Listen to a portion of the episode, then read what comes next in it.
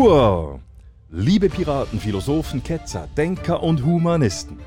Herzlich willkommen auf dem Schiff des stoischen Piraten und auf unserer Suche nach dem Schatz des guten Lebens. Mein Name ist Matt und in dieser 35. Folge meines Podcastes Der stoische Pirat möchte ich mit Ihnen über das sprechen, was man als Telearbeit, Fernarbeit, remotes Arbeiten oder Homeoffice bezeichnet. Bevor wir aber anfangen, möchte ich mich bei all jenen bedanken, die mir Feedback gegeben haben zu meinem letzten Podcast zum Spotlight-Effekt. Herzlichen Dank. Ein herzliches Dankeschön auch an all jene, die mir wiederum via der Webseite www.buymeacoffee.com slash stoicpirate Kaffees gespendet haben. Das ist wirklich toll. Nun aber zur Telearbeit. Zurzeit gibt es in ganz vielen privaten Unternehmen, aber auch in staatlichen Organisationen heftige Diskussionen darüber, wie nach der Pandemie mit dem Homeoffice umgegangen werden soll. Die einen, die möchten nach der Aufhebung der Covid-bedingten Schutzvorschriften eine möglichst rasche Rückkehr zur Präsenzarbeit im Büro. Die anderen, die wollen auch in Zukunft zu Hause oder an einem Platz ihrer Wahl, zum Beispiel in einem Coworking Space, arbeiten. Die Umstellung auf Telearbeit ist meines Erachtens eine Riesenchance für die Berufswelt. Dank Fernarbeit kann nicht nur die Zufriedenheit der Mitarbeitenden gesteigert werden, sondern auch die Vielfalt im Sinne von Diversity, die Wirtschaftlichkeit, die Produktivität oder die Agilität von Organisationen. Auch der Talentpool kann dank Fernarbeit vergrößert werden. Und es kommt hinzu, dass auch die Umwelt von der Fernarbeit profitiert. Viele, viele der erfolgreichsten und innovativsten Unternehmungen weltweit haben die Chance des remoten Arbeiten erkannt und sind bereits seit längerer Zeit auf diesen Zug aufgestiegen. Für jene Unternehmen und Organisationen, welche sich gegen diesen Kulturwandel in der Arbeitswelt wehren, wird dieser Trend meines Erachtens zu einer existenziellen Bedrohung. Ich glaube, dass das Arbeiten in fixen Bürogebäuden ein antiquitiertes Konzept ist. Ein Konzept, das vor allem viel kostet und unnötig Platz, Zeit und Ressourcen vergeudet. Die Corona-Pandemie hat dem Trend zum remoten Arbeiten, zum Homeoffice enormen Schub verleiht. Während vor einigen Jahren das Arbeiten im Homeoffice oder in einem Coworking Space als eine Arbeitsform für Millennials, Hipsters oder irgendwelche Lebenskünstler, aber bestimmt nicht für ernstzunehmende Arbeitnehmende angeschaut wurde, ist dem heute nicht mehr so. Sehr viele Menschen waren gezwungen, seit März 2020 aufgrund der Pandemie dem Arbeitsplatz fernzubleiben und von zu Hause aus ihre berufliche Tätigkeit auszuüben. Mit dieser Erfahrung hat sich auch die Sichtweise und die Einstellung gegenüber dem Fernarbeiten in der Bevölkerung massiv verändert. Remote-Arbeiten wird nicht mehr nur als eine aus Silicon Valley kommende Modeerscheinung wie das Aufstellen eines Tischtennistischs, eines äh, Tischfußballkastens oder das Einrichten einer Powernap-Ecke im Bürogebäude angeschaut. Das remote Arbeiten stellt eine Revolution in der Arbeitswelt dar.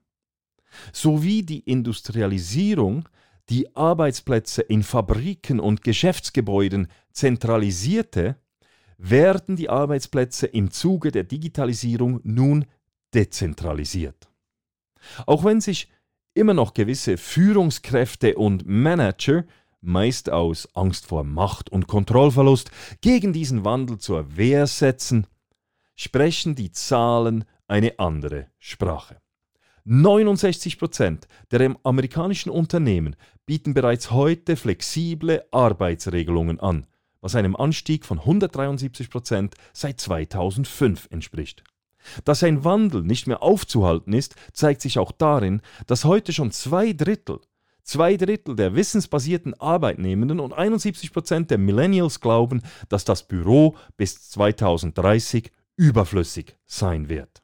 Natürlich gibt es immer Argumente, die gegen eine Veränderung sprechen. Wenn wir aber die Vor- und Nachteile von Fern- und Präsenzarbeit abwägen, dann überwiegen die Vorteile meines Erachtens ganz deutlich. Folgend nun sechs bedeutende Vorteile der Fern- oder Telearbeit. Erstens, Fernarbeit macht Menschen glücklicher. Eine Untersuchung von Our Labs und Global Workplace Analytics aus dem Jahr 2019 und jetzt hier vielleicht ein kleiner Einschub an dieser Stelle. Sie finden wie immer alle Quellenangaben und auch das Transkript dieses Podcastes auf meiner Webseite www.müllermatthias.ch, Matthias mit einem T. Eine Studie hat also ergeben, dass 71 Prozent derjenigen Menschen, welche Fernarbeit leisten dürfen, mit ihrem Job zufrieden sind, verglichen mit nur 55 Prozent der Büroangestellten, denen Telearbeit untersagt wird. In der gleichen Studie gaben 80 Prozent der Arbeitnehmenden, welche nicht remote arbeiten dürfen, an, dass sie glücklicher wären, wenn sie Homeoffice machen dürften. 91 Prozent der remote arbeitenden Menschen bereuen es nicht, dass sie sich für diese Arbeitsweise entschieden haben. Insbesondere der Wegfall des Pendelns wird als einer der Hauptgründe für ein glücklicheres Leben genannt. Diese Aussage deckt sich übrigens auch mit den Resultaten, welche der berühmte Psychologe und Nobelpreisträger Daniel Kahneman zusammen mit seinem Kollegen Alan B. Kruger 2006 im Journal of Economic Perspectives veröffentlicht hatte. Die beiden Forscher der Princeton University gingen nämlich der Frage nach, was im Alltag den größten Einfluss auf das Glücklichsein hat. Dabei stellte sich heraus, dass das Pendeln die größte Beeinträchtigung der Zufriedenheit darstellte. Zeit mit der Familie zu verbringen hatte auf der anderen Seite den positivsten Effekt auf die gefühlte alltägliche Zufriedenheit. Wem es also so vergönnt ist, von zu Hause aus zu arbeiten, leidet nicht mehr unter dem belastenden Pendeln und kann zudem mehr Zeit mit der Familie verbringen. Der Effekt auf die psychologische Gesundheit ist somit nicht von der Hand zu weisen. Kurz, Büros trennen Familien. Sie zwingen die Menschen dazu, von zu Hause wegzugehen, Zusammengepfercht in Bussen, Trams oder Zügen, Schulter an Schulter mit fremden Menschen auf engstem Raum oder im Stau stehend auf der Straße zu verbringen und gleichzeitig weniger Zeit mit der Familie zu haben. 2019 waren acht von zehn Erwerbstätigen in der Schweiz Pendlerinnen bzw. Pendler. Also Personen, die zum Aufsuchen des Arbeitsplatzes ihr Wohngebäude verlassen müssen. Dies entspricht rund 3,6 Millionen Menschen in der Schweiz. Hiervon arbeiten 71 Prozent außerhalb ihrer Wohngemeinde. Deutlich mehr als noch im Jahre 1990, wo es erst 59 Prozent waren. Durchschnittlich benötigen die Arbeitspendlerinnen und Pendler in der Schweiz eine Stunde für ihren täglichen Arbeitsweg. Das ergibt pro Jahr 230 Stunden oder rund einen Monat Arbeitszeit. Insgesamt verbrauchen wir also etwa 400 Tage unserer Lebenszeit auf dem Arbeitsweg. Interessant ist auch, dass gemäß einer Gallup-Studie die Wahrscheinlichkeit, dass Paare, welche mehr als 45 Minuten Tag pro Tag pendeln, scheiden, um 40 Prozent steigt. Dass Menschen, die viel pendeln müssen, auch signifikant mehr Rückenschmerzen haben, weniger schlafen, weniger Sport betreiben und ungesünder essen, ist wohl naheliegend. Eine Untersuchung der University of the West of England aus dem Jahre 2016 mit 26.000 Arbeitnehmenden hat zudem ergeben, dass eine Verlängerung des Arbeitswegs um 20 Minuten die gleiche negative Auswirkung auf die Arbeitszufriedenheit hat wie eine Gehaltskürzung um 19 Prozent. Die gleiche Studie kam zum Schluss, dass Frauen das Pendeln als belastender empfinden als Männer und sich deshalb auf gewisse Jobs gar nicht erst bewerben. Eine von vier Personen, eine von vier Personen gibt als Kündigungsgrund den zu langen Arbeitsweg an. Zu diesem Resultat kam eine Untersuchung mit 7300 Arbeitnehmenden aus dem Jahre 2019. Zweitens Diversity. Fernarbeit ist inklusiv. Moderne Unternehmen bemühen sich vermehrt um Vielfalt und Inklusion. Die traditionelle Büroarbeit schränkt diese Bemühungen aber massiv ein. Warum? Weil die Arbeit in einem Bürogebäude geografische, wirtschaftliche, physische und kulturelle Einschränkungen mit sich bringt. Wer zum Beispiel in Bern arbeiten möchte, muss in Kauf nehmen, dass die Wohnungskosten höher sind als zum Beispiel im Valais de Joux. Wer als Frankophoner in Zürich arbeiten will, muss in Kauf nehmen, dass seine Familie die deutsche Sprache lernen muss. Eine Person in einem Rollstuhl ist darauf angewiesen, dass das Bürogebäude rollstuhltauglich ist. Auch muss diese Person bereit sein, den belastenden Arbeitsweg auf sich zu nehmen und so weiter. Fernarbeit hebt genau diese Einschränkungen auf und öffnet Türen für Frauen, Minderheiten, Eltern und Menschen mit körperlichen Einschränkungen. In den USA arbeiten zurzeit 463.000 Menschen mit körperlichen Einschränkungen von zu Hause aus. 83 Prozent von ihnen wären nicht in der Lage, in einem von zu Hause entfernten Büro zu arbeiten. Rund 81 Prozent der Amerikaner mit körperlichen Einschränkungen ist heute arbeitslos, weil es immer noch zu wenig Möglichkeiten für das Homeoffice gibt und die USA sind diesbezüglich doch recht fortschrittlich. Man muss sich auch einmal vorstellen, welches Talent hier brach liegt. Remotes Arbeiten erlaubt es, personalisierte und bedürfnisgerechte Arbeitsbedingungen zu schaffen. Dadurch wird der Talentpool für Unternehmungen massiv größer, weil es ihnen ermöglicht, Menschen einzustellen, zu denen sie vorher keinen Zugang gehabt hätten. Unabhängig von Identität, sozioökonomischem Status, körperlichen Fähigkeiten oder vom Standort. Apropos Standort. Geografische Vielfalt wird oft übersehen.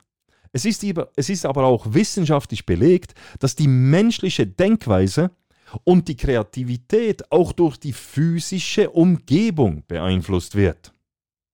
Wenn sich alle in der gleichen Umgebung befinden, wie zum Beispiel in einem Büro, werden ihre Gedanken homogenisiert. Fernarbeit hingegen lässt den Raum für vielfältige und kreative Gedanken und hilft so Unternehmen, eine wirklich globale Denkweise zu entwickeln. Drittens Wirtschaftlichkeit. Mehrere Studien kommen zum Schluss, dass der amerikanischen Wirtschaft bis zum Jahr 2030 alleine durch flexibles Arbeiten 4,5 Billionen Dollar pro Jahr mehr zur Verfügung stehen werden wobei ein großer Teil davon den Menschen und Gemeinden zugutekommt, die es am meisten brauchen, nämlich Minderheiten und Frauen, Arbeitslosen oder Unterbeschäftigten, sowie den weniger gut entwickelten ländlichen Regionen. Fernarbeit spart auch Mitarbeitenden und Unternehmen eine Menge Geld. So rechnen gemäß einer Untersuchung von PwC 60% der Unternehmen in den nächsten drei Jahren bei gleichbleibender Mitarbeiterzahl mit einem durchschnittlichen Abbau der Büroflächen um einen Fünftel. Ein eindrückliches Beispiel dazu im Jahr 2005 begann Eitner damit seinen Mitarbeitenden den Wechsel zur Telearbeit zu ermöglichen. Heute sind 14.500 der 35.000 Angestellten des Krankenversicherers auf Telearbeit umgestiegen, wodurch das Unternehmen 2,7 Millionen Quadratmeter Bürofläche einsparen konnte, was einer Kostenersparnis von 78 Millionen Dollar pro Jahr entspricht. Viertens Produktivität. Die Ergebnisse eines durch die Stanford Business School of Economics durchgeführten Homeoffice-Experiments bei C-Trip, einem 16.000 Mitarbeitenden zählenden, an der Nasdaq notierten chinesischen Reisebüro, zeigte, zeigten eine signifikante erhöhte Produktivität. Callcenter-Angestellte, die sich freiwillig zur Teilnahme am Experiment entschieden hatten, wurden nach dem Zufallsprinzip für neun Monate entweder zur Heimarbeit oder zur Arbeit im Büro eingeteilt. Heimarbeit führte zu einer Leistungssteigerung von 13 Prozent, davon 9 Prozent durch mehr Arbeitsminuten pro Schicht. Die Leute machten einfach weniger Pausen und waren bedeutend weniger krank. Und 4 Prozent durch mehr entgegengenommene Anrufe pro Minute, was auf eine ruhigere und bequemere Arbeitsumgebung zurückzuführen war. Die Heimarbeitenden berichteten auch über eine verbesserte Arbeitszufriedenheit und ihre Fluktuationsrate halbierte sich. Aufgrund des Erfolgs des Experiments weitete C-Trip die Option für Homeoffice auf die gesamte Firma aus und erlaubte allen Mitarbeitern zwischen Heimarbeit und Büro zu wählen. Mehr als die Hälfte wechselte ins Homeoffice. Dies wiederum wirkte sich im gesteigerten Gewinn für die Firma aus. Auch andere Untersuchungen konnten belegen, dass Menschen, die von zu Hause aus arbeiten, weniger krankheitsbedingt der Arbeit fernbleiben, als solche, die im Büro arbeiten. Im Pandemiejahr 2020 nahmen die Krankheitstage in den USA um über 60 Prozent ab.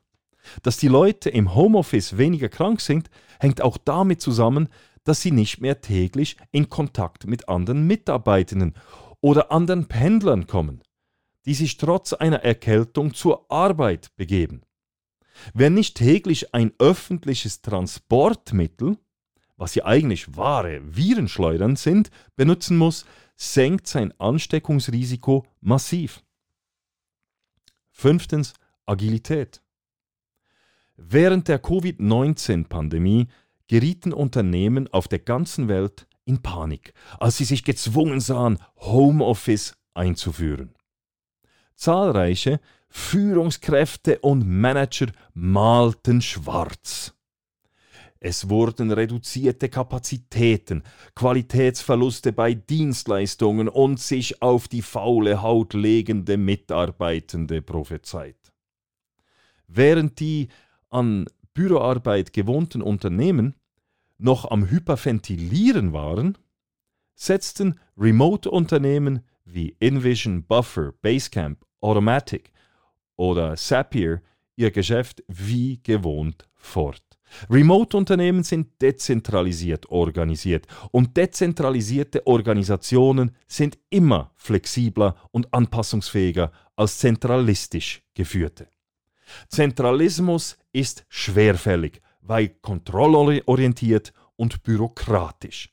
Dezentrale Arbeitsformen hingegen sind auch Brutstätten für Innovation. Sie zwingen Unternehmen dazu, effizientere Tools und Prozesse einzuführen, transparent und direkt zu kommunizieren und möglichst alle mit einzubeziehen. Durch die Telearbeit wird auch der ausufernden Bürokratie ein Riegel geschoben. Unternehmen werden nämlich durch das remote Arbeiten dazu gezwungen, die Mitarbeitenden an ihren Outputs, ihren effektiven Leistungen zu messen und nicht an irgendwelchen anderen festgelegten Messkriterien wie zum Beispiel der Anzahl Stunden, die jemand an seinem Arbeitsplatz verbringt. Noch immer hält sich der Trugschluss, dass jene Mitarbeitende, die die meiste Zeit im Büro verbringen, auch die produktivsten sind. Lange Anwesenheiten im Büro wird nicht selten mit Fleiß gleichgesetzt. Wenn Unternehmen auf Fernarbeit setzen, verlagert sich der Fokus von den Büroformalitäten auf die Arbeit selber. Dies ermöglicht es den Mitarbeitenden, nach der Qualität ihrer Arbeit beurteilt zu werden und nicht nach ihrem äußeren Erscheinungsbild oder ihren Büromanieren oder eben ihrer Präsenzzeit. Sechstens Umwelt. Dass das Homeoffice aus ökologischer Sicht sinnvoll ist, ist selbsterklärend. Gemäß einer im August 2020 veröffentlichten Studie der Berliner Denkfabrik IZT könnte der jährliche CO2-Ausstoß in Deutschland um 5,4 Millionen Tonnen, 5,4 Millionen Tonnen gesenkt werden, wenn nur 40 Prozent der Arbeitnehmenden dauerhaft an nur zwei Tagen pro Woche von zu Hause arbeiten würden. 5,4 Tonnen entsprechen 18 Prozent aller durch das Pendeln entstehenden Emissionen in Deutschland.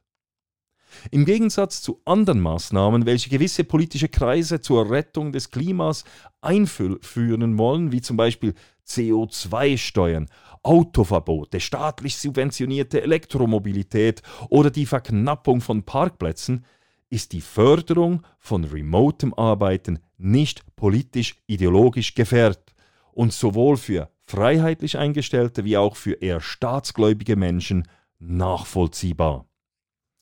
Das Homeoffice ist eigentlich die einzige logische Konsequenz im Kampf gegen die Verkehrsüberlastung, gegen überfüllte öffentliche Verkehrsmittel und gegen den Klimawandel.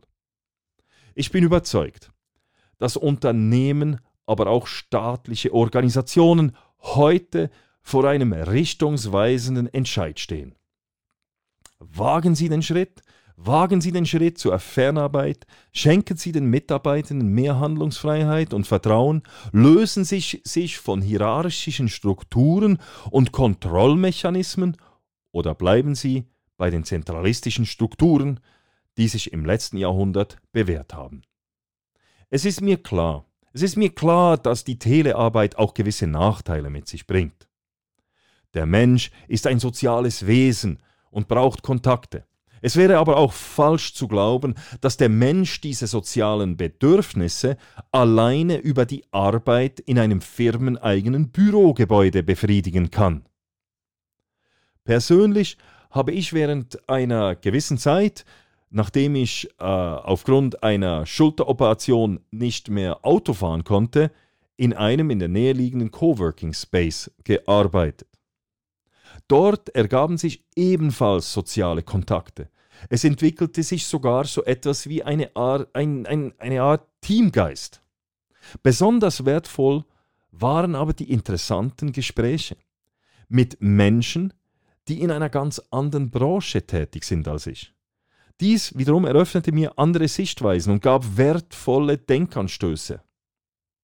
Ich könnte mir auch gut vorstellen, dass künftig hybride Formen des Arbeitens möglich sein werden, wo man zum Beispiel drei, vier Tage von zu Hause aus oder von einem Coworking Space aus arbeitet und sich an einem Tag mit seinem Team gemeinsam an einem definierten Ort trifft. Die Zukunft, die Zukunft wird es zeigen, ob sich das remote Arbeiten durchsetzt. Persönlich bin ich fest davon überzeugt und ich glaube auch, dass jene Unternehmen und Organisationen, welche am antiquitierten Modell festhalten, mittelfristig die Konsequenzen zu spüren bekommen werden. Aber eben, ich bin nur der stoische Pirat und kein Wahrsager. Ich hoffe, ich hoffe, ich konnte Sie ein wenig zum Nachdenken anregen und etwas inspirieren. Wenn Ihnen diese Podcast-Folge gefallen hat, dann spendieren Sie mir doch ein oder mehrere Kaffees auf www.com www.buymeacoffee.com slash stoicpirate.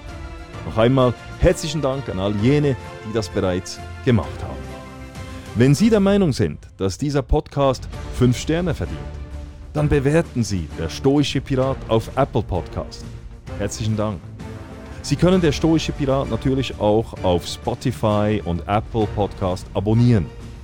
Auch die Playlist auf YouTube können Sie abonnieren. Das Transkript und die Quellenangaben finden Sie, wie gesagt, wie immer auf meiner Webseite www.müllermatthias.ch Matthias mit einem T geschrieben. So, das war's. Es würde mich freuen, wenn Sie auch das nächste Mal wieder mit an Bord des Schiffs des stoischen Piraten kommen würden. Machen Sie es gut. Bis zum nächsten Mal. Tschüss.